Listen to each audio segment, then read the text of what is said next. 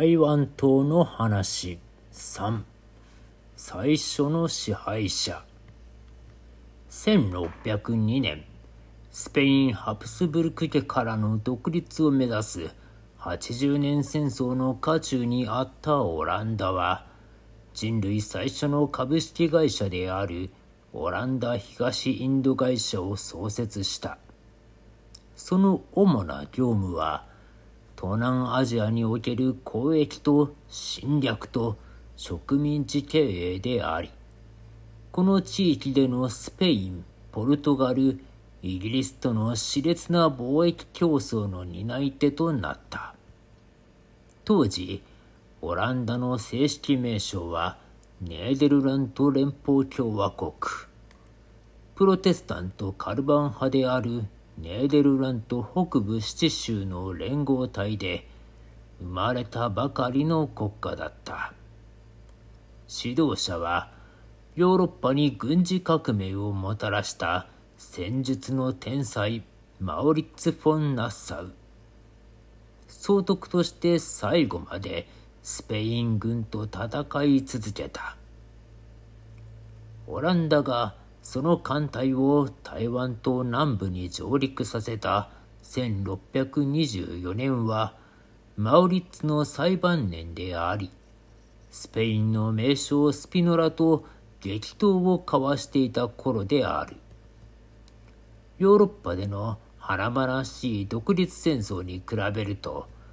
オランダ東インド会社の植民政策は陰惨を極めたものだった。バタビアと呼ばれていたインドネシアのジャカルタにおいても台湾島においても上陸当初この島の先住民や中国からの移住民は城塞構築などに協力的だったがその城がやがて彼らを抑圧する武器となった。この島の支配を固めるためオランダは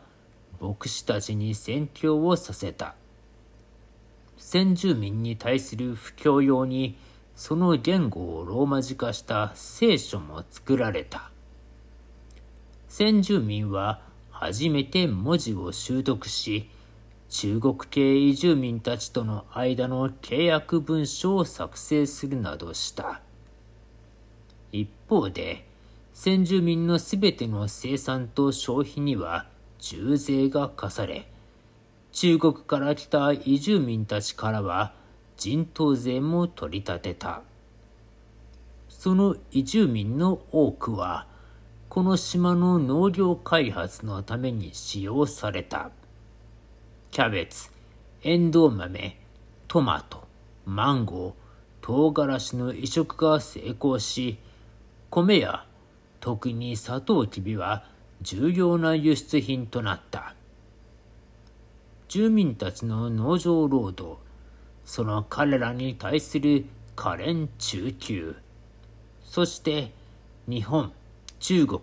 バタビアを結ぶ中継貿易による莫大な利益が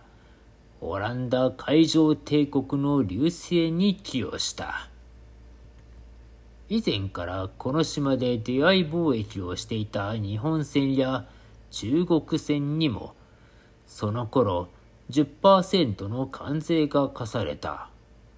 不満を持った日本の主因船船長浜田弥平は納税を拒否し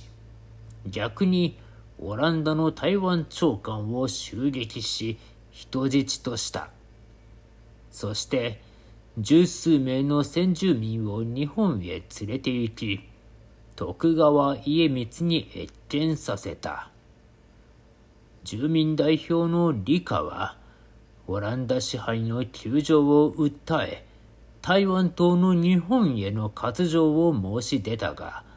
幕府はそれを受けなかった。だが、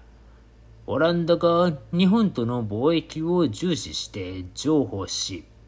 事件は解決した大国スペインもオランダに対抗して台湾島北部に進出したが貿易上の競争に勝ち武力によってスペインを駆逐したオランダが、この島の最初の支配者となった。